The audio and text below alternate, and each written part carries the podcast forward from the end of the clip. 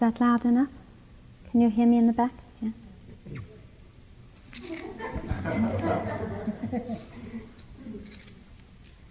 when I do metta or when I pray, I pray with a rattle.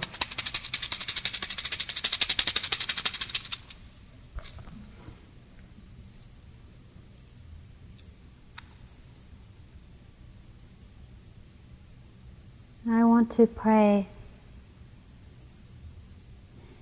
that all beings everywhere have the same opportunity as we do to come together and share our experiences, our truths with each other. It's a very rare blessing and a very deep one. May all beings everywhere, in all the realms and all the lands, be able at some point or another to experience this blessing. May any of the merits that come about from this sharing tonight, may they be shared with all who could gain and benefit from them.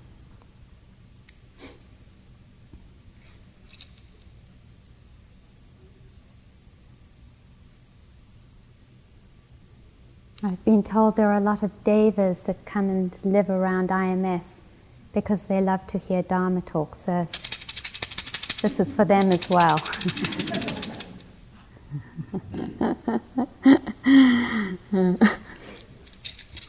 I brought this rattle as well because I wanted to start tonight with a story. this fall, I felt the need to go on a vision quest, which is really like a meditation retreat, except you're out by yourself alone in the wilderness. And, um, and you're fasting. I didn't fast totally because I can't afford to lose a lot of weight, but I did mostly fast. I took this rattle with me. And um, I went off and met with the group of people who were vision questing. I had deep um, questions I wanted to have answered. Answered. Should I should I get married? That's a big question. Should I continue to teach because I was very poor and didn't have any money? And a couple of other questions that seemed big enough to warrant doing a vision quest. I got to the place, and the first day we we set up a medicine wheel, and the um, uh, person who was facilitating the vision quest for all of us spent quite a lot of time talking about safety procedures because you're out there alone in in the forests in this case, and you never know what can happen. And um, she mentioned that we were to find our spot where we were going to spend the next three days praying the next morning, and that we should leave as, as soon as she had blown the whistle and come back in an hour. And I was aghast. An hour, just an hour, to find my spot? this was the spot where I was going to pray and get my visions, and I knew absolutely that an hour wasn't going to be enough because we were in this forested area, really forested area, and I don't like being in forest that much.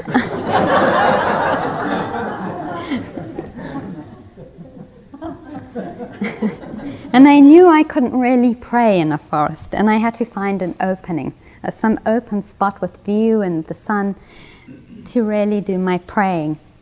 And I asked her if there was any way that I could have some more time.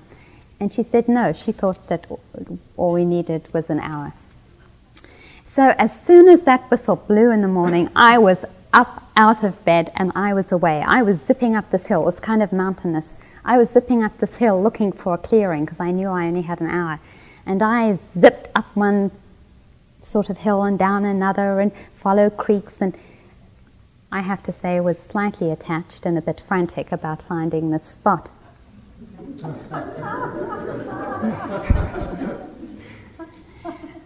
and I really didn't find any. And it was about an hour. I thought I was close to an hour and time to head back. And so I started to turn back and walk down and up and down. And I kept thinking, uh, no, this is the right way. I'm sure this is the right way. Maybe I walked a little further than I, than I should have. And about half an hour later, I thought, well, maybe I'm really was, I'm much more off than I thought. I, in my zeal for finding the perfect place, had not brought any water with me. I didn't bring any extra sweaters or coats with me or any food with me. Plus, it happened that I was a little sick. I had the flu and I had a fever. and I started to realize that I was in a pretty tricky con- um, predicament. Another hour went by. I was sweating and exhausted and had finally reached a huge river that I knew was nowhere near where the original spot was. I was frantic. I sat by that river and I was like, well, should I go this way? Or should I go that way? Well, which way? And I would clamber up some rocks and slip. And it was like, no, no, no, that doesn't feel right. Well, there must be a road somewhere. It's not like I'm in the total wilderness. Well, well, how far? I mean, maybe it'll be miles and miles. And do I have the energy to make it? And is this water safe to drink? And I was really thirsty. And I scrambled down some more rocks. And finally, I got that I was really in a bad way. and that I could die. That it might take a rescue squad, if she sent out for a rescue squad, days to find me. It was a thickly forested area. And that I was very cold, I was dehydrated, and I didn't have any food. And I saw my attachment. I saw my attachment so clearly. And I felt so remorseful.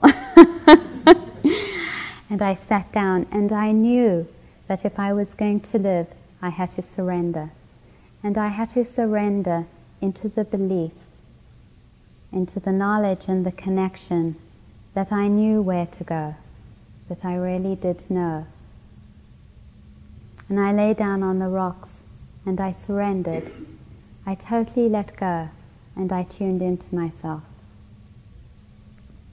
It was as though this bolt of lightning flashed through my body.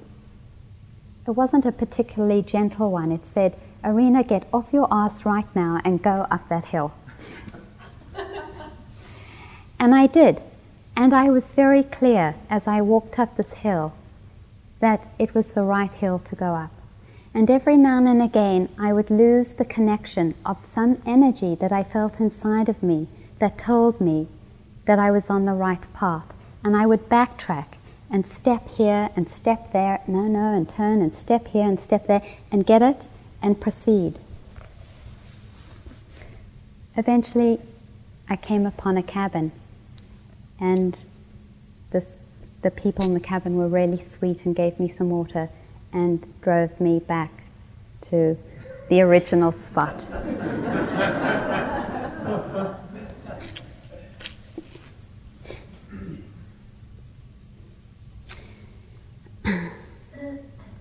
Last evening, we took refuge in the Buddha. The first evening, we took refuge in the Buddha. We took refuge in that deep knowing that each of us has that we indeed do have the capacity to know our way, that we do have the potential to come to healing. That we don't need to be any different.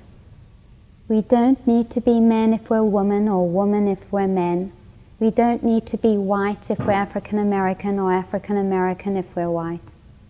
We don't need to be rich.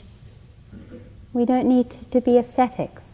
We don't need to be monks or nuns. Just ourselves is enough. Just ourselves is enough for each of us here sitting right now tonight has the potential to find the way, to come to healing, to open to our true selves. I rattled for three nights and three days. That's mostly all I did, three nights and three days, is rattle. and I asked for a vision, which is the traditional way, around all my serious questions.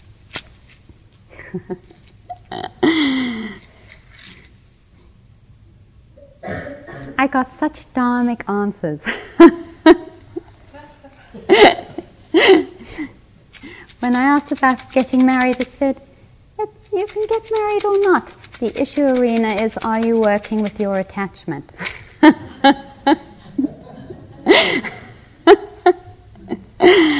Uh, I asked about money, it said, it's not even really the issue. Check it out again, check the question out again.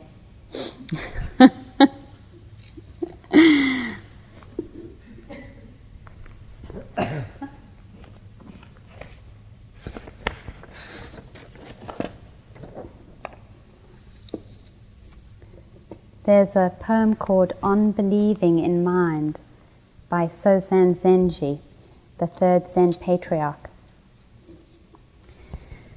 The perfect way knows no difficulties. It refuses to make preferences. Only when freed from hate and love, it reveals itself fully and without disguise. A tenth of an inch's difference, and heaven and earth are set apart. If you wish to see it in front of your own eyes, have no fixed thought either for or against it to set up what you like against what you dislike. This is the disease of the mind. When the deep meaning of the way is not understood, peace of mind is disturbed to no purpose. The way is perfect, like unto vast space, with nothing wanting, nothing superfluous. It is indeed due to making choice that its suchness is lost of. Pursue not the outer entanglements, dwell not in the inner void. Be serene in the oneness of things, and dualism vanishes by itself. The Buddha, when dualism vanishes, our ability to come to this oneness of being, to see and be the truth.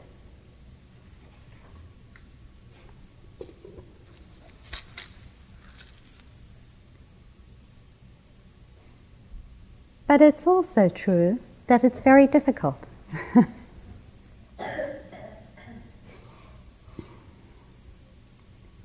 that actually there's a lot of suffering. Someone spoke about it this morning. Well, there's tremendous war. What do I do about my aversion around it? There's tremendous pain, both inside of some of us and outside of us. The pain of wars, the pain of rapes, of murder, sexual abuse, racism, lynching, slavery, apartheid, religious wars.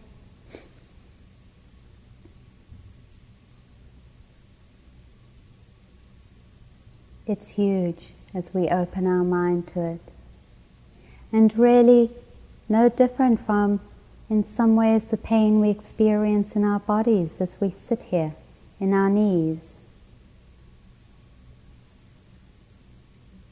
in our backs, in the emotional states that we experience sometimes. It seems that life is constituted in such a way that there is enormous pain and difficulty in it. The Buddha spoke of this in when he talked about what is called the First Noble Truth, the truth of suffering, that there is tremendous suffering in the world.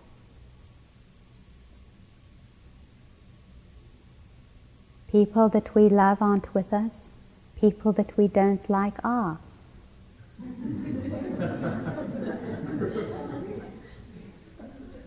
Especially those that breathe noisily behind us or in front of us. Isn't it true? how much suffering over something like that? It's big.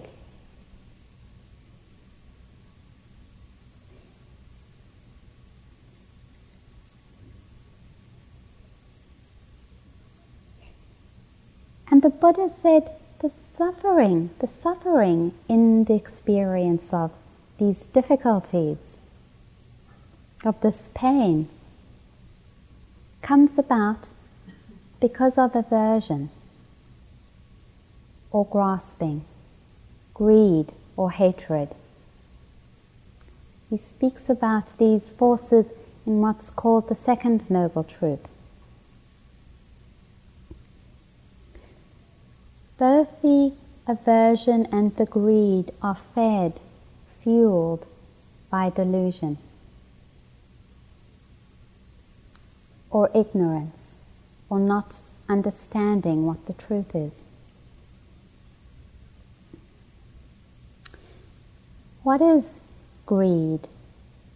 What is desire, which is just a slightly lesser form of greed?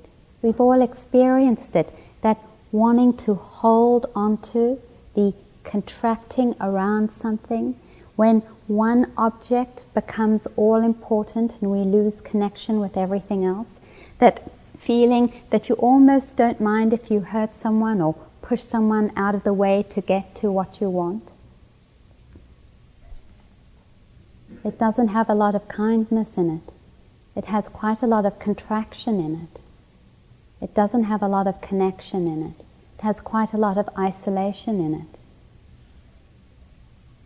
We sometimes feel out of control, as though we are being carried by the energy. It sometimes feels like an addiction. When we don't get it, we react. Enormously strong feelings can come up. The same is true for aversion, for not wanting. Both these energies are fed by the delusion that what makes us happy lies outside of our process.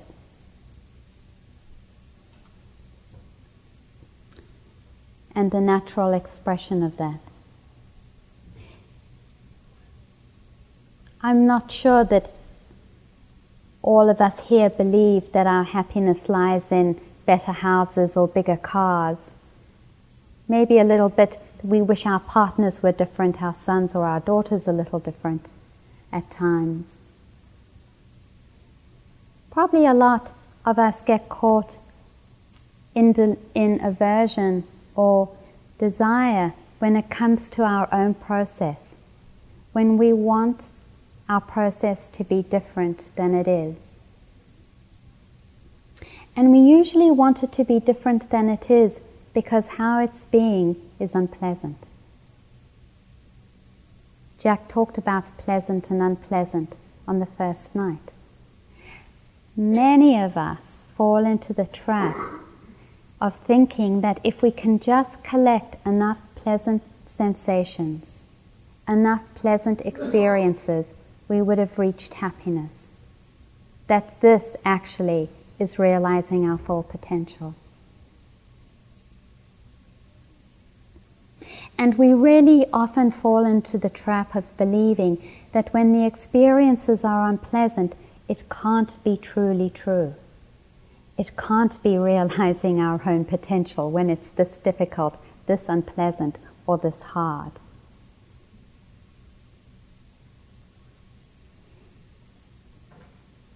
We find ourselves getting caught. John talked about it. Getting caught. Reaching for pleasant and pushing away what is unpleasant. Reaching for the rhythmic breath reaching for the pleasant high of a connection with the in and out, pushing away the knee pain, pushing away the thoughts, pushing away the grief.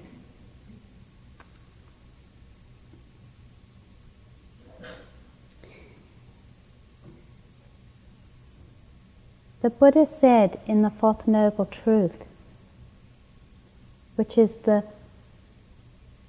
way He laid out for us to come to realize ourselves.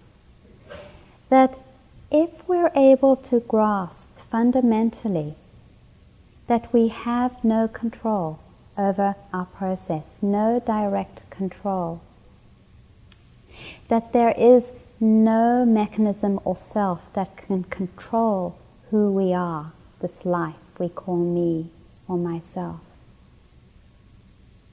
We begin to free ourselves from these mechanisms.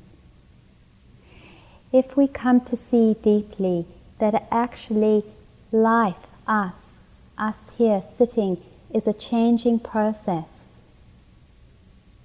that there is nothing to hold on to or to grasp, we become freed of these mechanisms of desire and aversion. If we come to deeply understand that inherent in our existence is difficulty and pain, we are freed from these tendencies. That poem said, to set up what you like against what you dislike. To set up what you like against what you dislike. This is the disease of the mind. The process that is us naturally is constituted of some things that are going to be difficult, that are going to be unpleasant, that we're not going to like. And the truth is, we have no direct control over it. And really, isn't that what we're finding day after day as we sit with ourselves and work with our breath? Isn't that what we're seeing? And isn't it beautiful to see?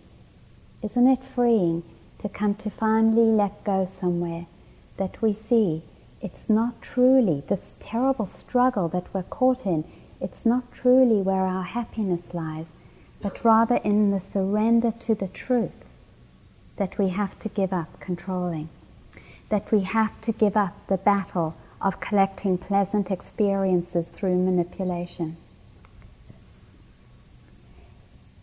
We keep thinking what we should be doing is following our breath, when really what's happening is we're sad and there's tears underneath.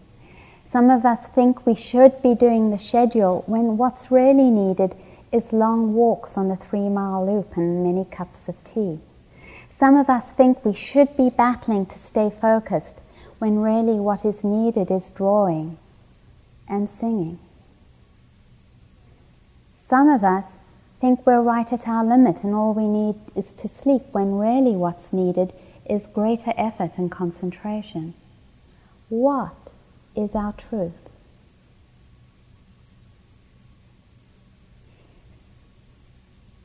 Each of us has the potential to come to freedom, and this potential is realized as we come close to see what it is that we, each of us here in this room, really need in order for this realization to blossom.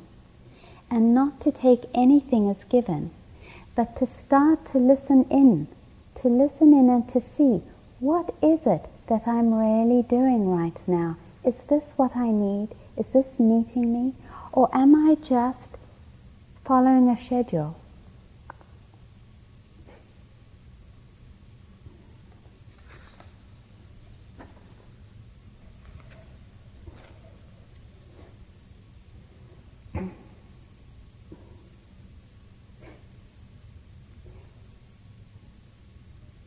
we talk about opening to this potential and we've also talked about our difficulties and the suffering and dukkha involved. It seems like a kind of contradiction, doesn't it? On the one hand, the poem is talking about not making choices.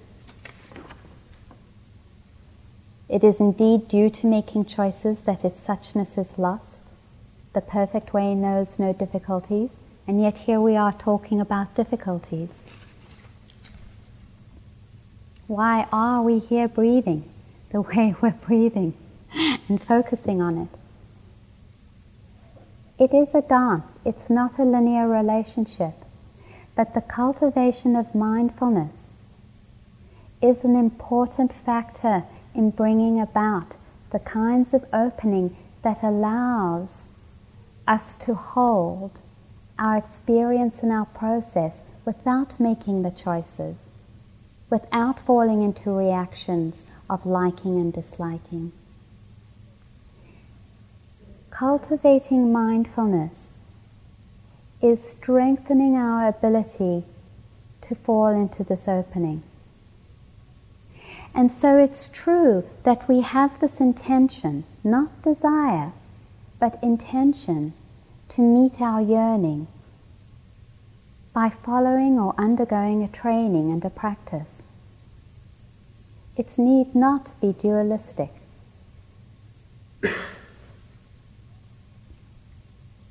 it nevertheless is a training. Truly believing we can heal ourselves demands the deepest commitment and the greatest effort to keep coming back to the present moment. There is no other way. There is no spiritual practice anywhere that talks about freedom and liberation without also in the same breath talking about coming back to the present moment. Coming back to the present moment, to know, to be aware of what is happening. There's a sutra called the Four Foundations of Mindfulness, and the Buddha said we need to be aware of four different areas in our lives our bodies, and all the experiences that make up this bodily process. The experience of pleasant, unpleasant, and neutral. The mental factors, or what we call feelings.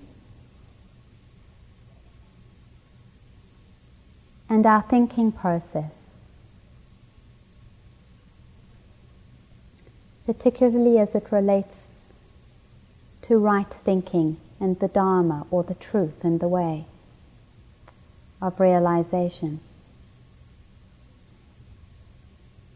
This is why the instructions in the morning have been the way they are. They are inviting us to come to know all the different aspects of our experience, to know them, to come to know our body, and our mind. When we talk about mindfulness, we talk about training ourselves to come into a deep, continuous connection with ourselves that is not exclusive. And we found that using the breath is really helpful. And using the walking is very helpful. Not the only way. Singing counts, drawing counts, cups of tea count, long walks count, and sometimes they're predominant in our way. But there are times also for the breathing and coming into connection with our breath. I've asked many of you in the interviews, what are you experiencing in your breath? What are the physical sensations that you're experiencing? How do you know that you're experiencing breath? We're not talking about mindfulness only in a general way. We're talking about mindfulness in the sense of making that supreme effort to come into connection, to come into focus over and over again, to know on a very detailed way what it is we're experiencing when we're experiencing the breath. Or when we talked about experiencing the hindrances, what is it can you tell me, could you spend half an hour giving me a detailed description of what it is to experience sadness? How it feels in your body? Does it pervade through your arms and hands and legs? If it's a mood, how would you describe that mood? When does it tend to disappear? Where does it first disappear from? Starting to come to know ourselves deeply and intimately in very exact and precise ways allows us or opens the door into that realm that we call non dualistic. the process is non dualistic as well. If we keep holding the understanding that we're not going somewhere, we're not getting enlightened, but rather meeting ourselves in the invitation for our opening.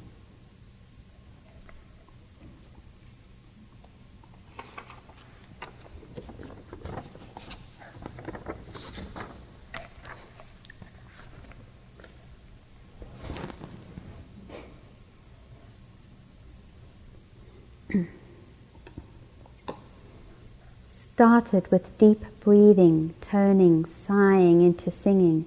Mind split, left side turned brilliant red, right side turned brilliant white. Left side, voice was sexuality, rhythm was percussive, even beat, movement was jazz style, angular, playful, pulsating movement of hands, hips, shoulders, feet. Right side, voice was pure, single, sustained note, movement in sustained curves high in the air mostly arms, felt very pure. Suddenly I started to sing, Holy, Holy, Holy, sustained singing at first, gradually moving into the percussion rhythm of the sexuality beat. Holy, Holy, Holy became more and more absurd, empty headed, and meaningless. The dance movement became percussive, sexually aggressive, and as cold and mean as the original red of the left side. My whole body went brilliant red, and the white left. I fell on my knees. I started to scoop up the earth. I kept saying, I am deep red. I am blood. I am pure red, rich blood. I am the earth, passionate, receptive, alive. I rolled over on my back to receive the life energy from above and below. The dance became sustained, controlled, very powerful movement, very different to the empty float of the original Holy Holy. Then my brilliant red body with its pulsating heart filled with consciousness, and I became the heart. The energy of this heartbeat, rooted to the earth, suddenly spun off into sheer white spiritual energy. As I breathed in, the air transformed it into red blood of my body, that I had that energy to send out. I kept saying, I am hot, red, and white. Because I am so red, I can be white. Because I receive the energy from the earth, my red receptive blood can give back and transform itself into the white. Then the pulsating action stopped. I took a kneeling prayer position. I am because I am. I know this, and God knows this, and that is all that matters. I became a pink wild rose, my centers yellow, my leaves green. I am merely here. No one sees me, no one needs to. I am rooted in the crevices of the rock. The winds of the open water blow through me. My face faces the sun and the diamond reflections of the open water. I am beautiful because I am life's creation. I am safe through this delicate, exposed landscape, and I know that I am.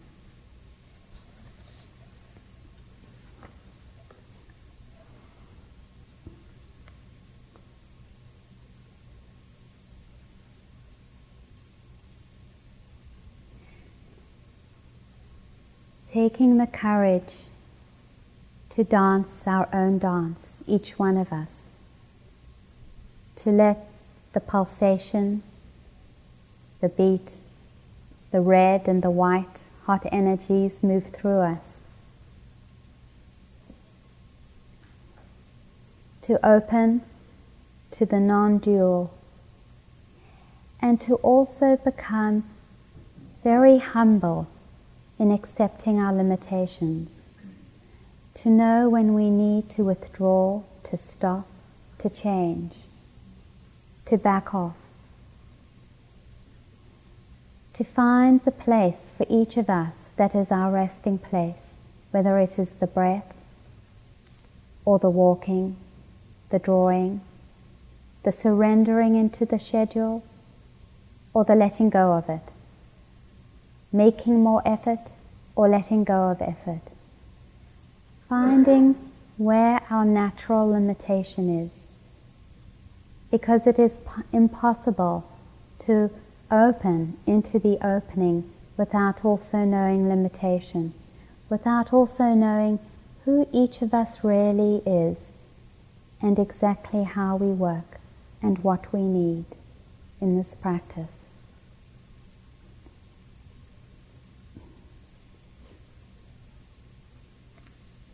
Again, the key in the decision making is to become sensitive to the tendencies for aversion to come up or greed. To see when we move through our life, outside of this hall and in this hall, whether we're moved through some sense of holding and grasping, of contraction, where we lose the sense of connection, of context, of deeper purpose and vision,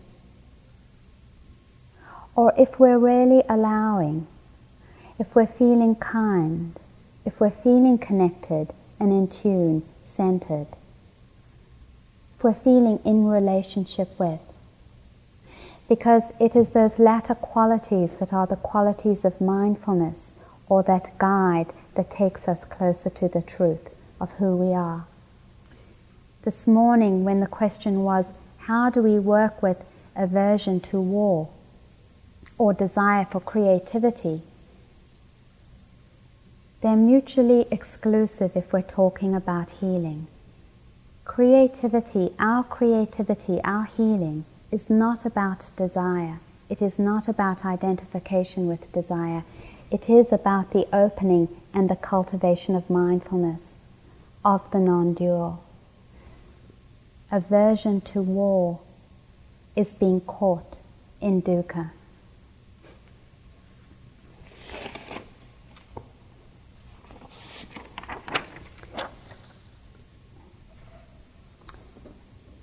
I'm not sure how to pronounce this. Sister Kwao Ngok Funga is a Buddhist nun who worked during the Vietnam War assisting war victims and the poor and this is how she worked with war. In our work in the villages, we encountered many problems. Tra Loc village in Quang Tri, for instance, had been bombed by the Americans, and when we arrived there, we encountered an atmosphere of hatred, suspicion, and fear.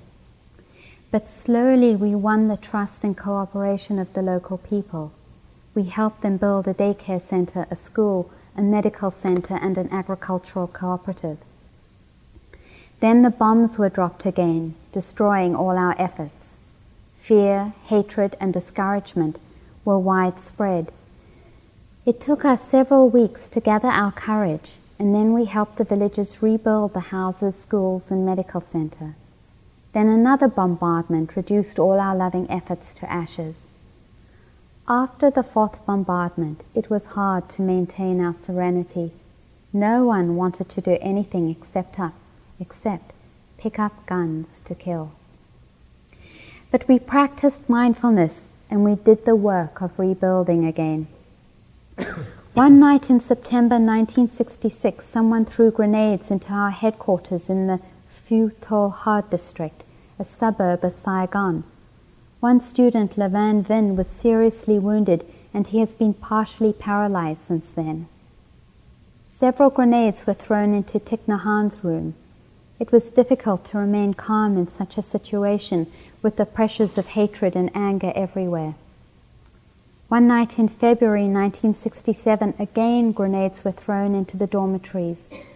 A woman student, Latif Wee, and a woman teacher, Nagain Thi Phuong Lien, a supporter of us from Quang Nagai, who had stopped by to spend a few days with us, died immediately. Another woman was hit with more than 600 fragments of grenade. Fifteen other students were seriously wounded. While caring for the wounded, we had to organize funerals for our two friends who had died. After one day of mindfulness by myself, I wrote the eulogy.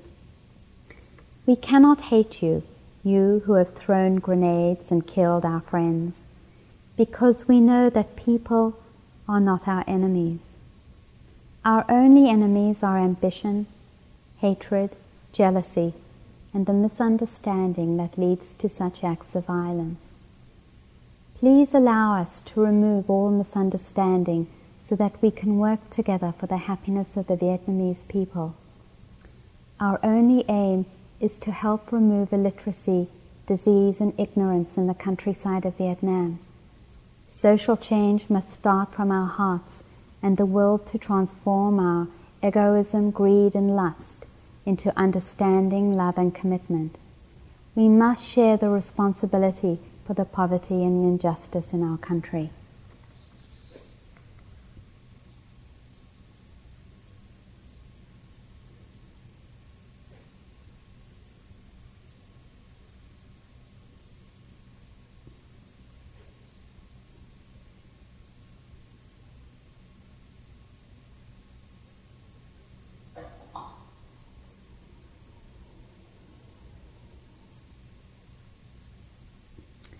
We deserve to believe in ourselves.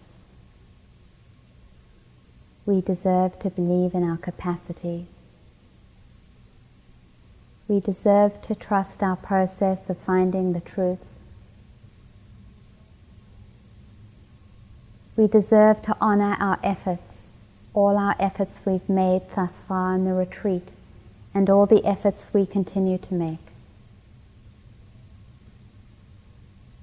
We deserve to honor the focus that we bring to ourselves through the days.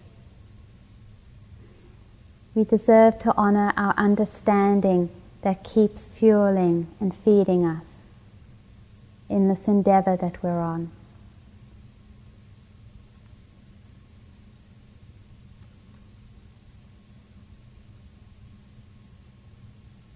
Life is sacred.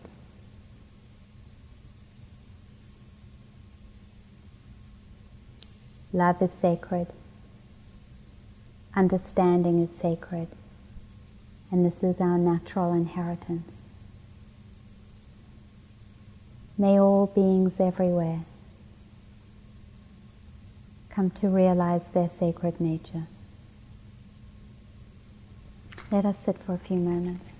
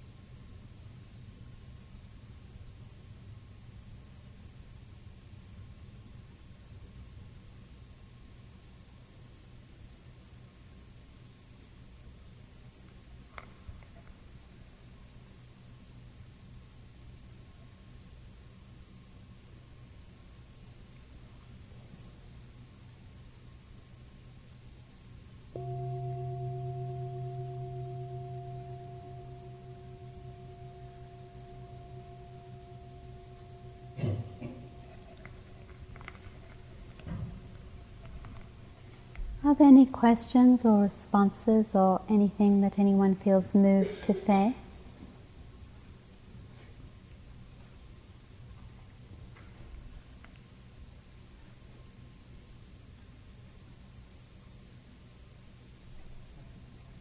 in the fourth noble truth, where you said that we have no control over the phenomenon that is called our life. Direct control. Yeah, yeah, There may be a temptation yeah. to conclude nihilism, but I don't think the Buddha would agree with that.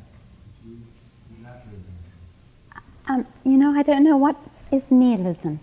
Um, nothingness. You know, it, it's hopeless. You, you have no control, therefore just give up. Yes. And could you say why you're asking the question? Is that something that you're experiencing yourself? No. Oh, okay. The Buddha does not support that. Right, I do. right, right, right. But I know that that could be a conclusion. Uh huh, uh huh, uh huh. If that Yes. is not a conclusion, Yes. what is? that I'm sitting up here. um, I was asked it, um, if it's true that we don't have direct control over our experience, can't that lead to feeling hopeless?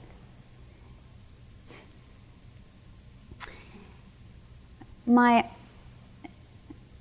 honest answer is that I have to say sometimes I have felt hopeless. um, it's definitely some one of the feelings that I've experienced in my life. um, but it's never lasted too long, thanks to the law of impermanence.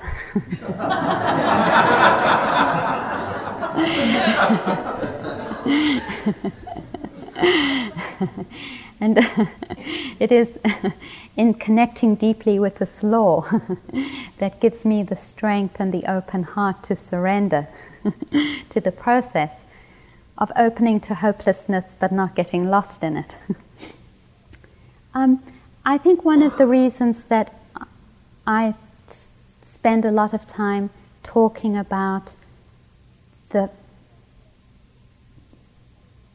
first refuge that we are, each of us here, Buddhas, is because it's been very challenging to continue to deeply trust in my own possibility for healing, especially as um, a survivor of um, severe childhood abuse.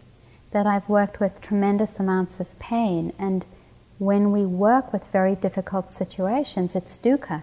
It's the first noble truth. It's extremely painful. And it's very easy, it's very easy to become very contracted and in deep states of aversion to the pain. It takes tremendous trust in that refuge.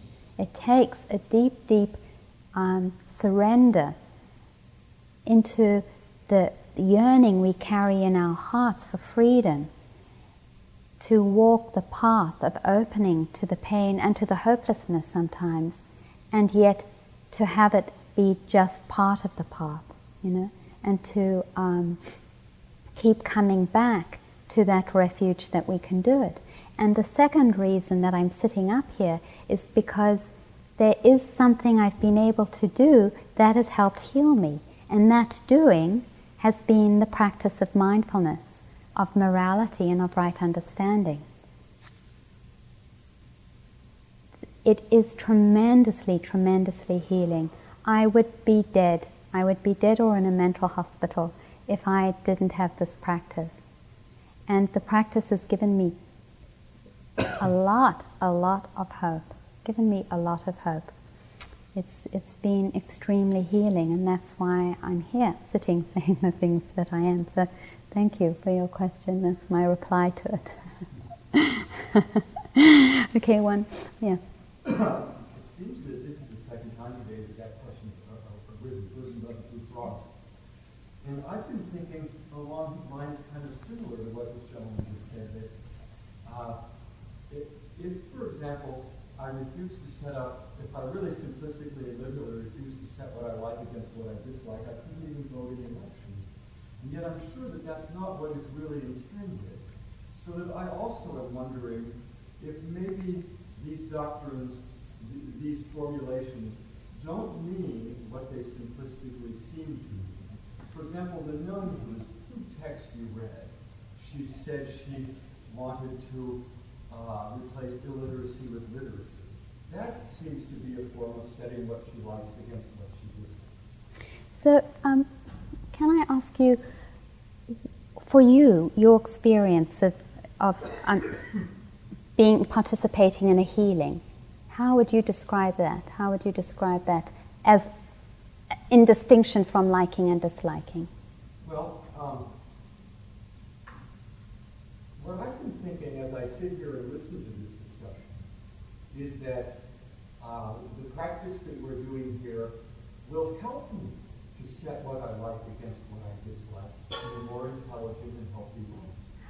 Right, right. When, when, when we start to be moved from health, from that sense of what is healing and what is intelligent or useful, then, then you're absolutely right. It becomes close to what the nun was doing. And what I'm saying is that that energy, which I describe more as mindfulness, of connecting, of, of remaining in contact with our deeper purpose, of being in relationship with, of knowing, that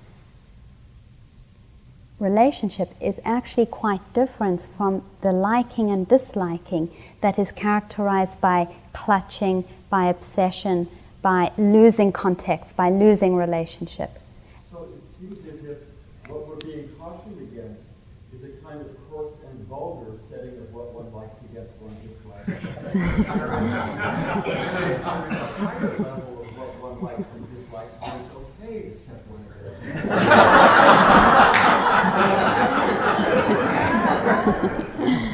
You're really liking that liking and disliking.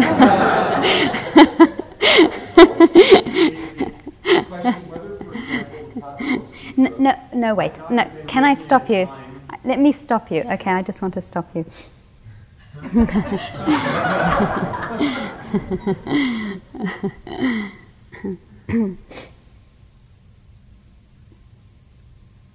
I think what you're saying speaks to the fact that it's often very difficult to distinguish what our truth is, what is being inspired from our heart, and what is being inspired from liking and disliking.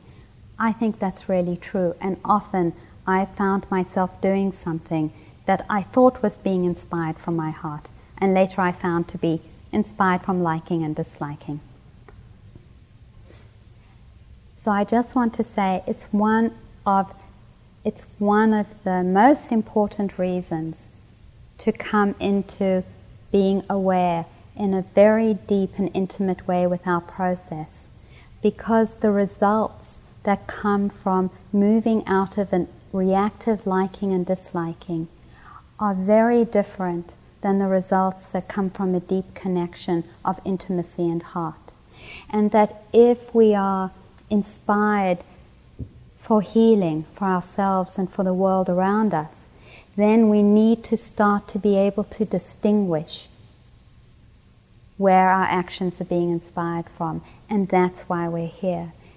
And that's why we're doing the practice, is to come to know the difference. So that really we end up being peace and creating peace, as this woman was able to.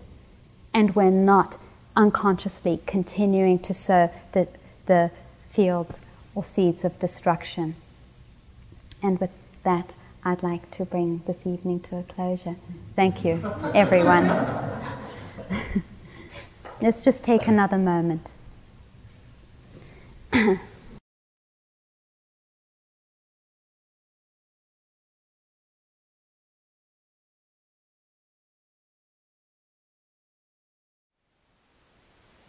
Thank you for listening. To learn how you can support the teachers and Dharma Seed, please visit dharmaseed.org slash donate.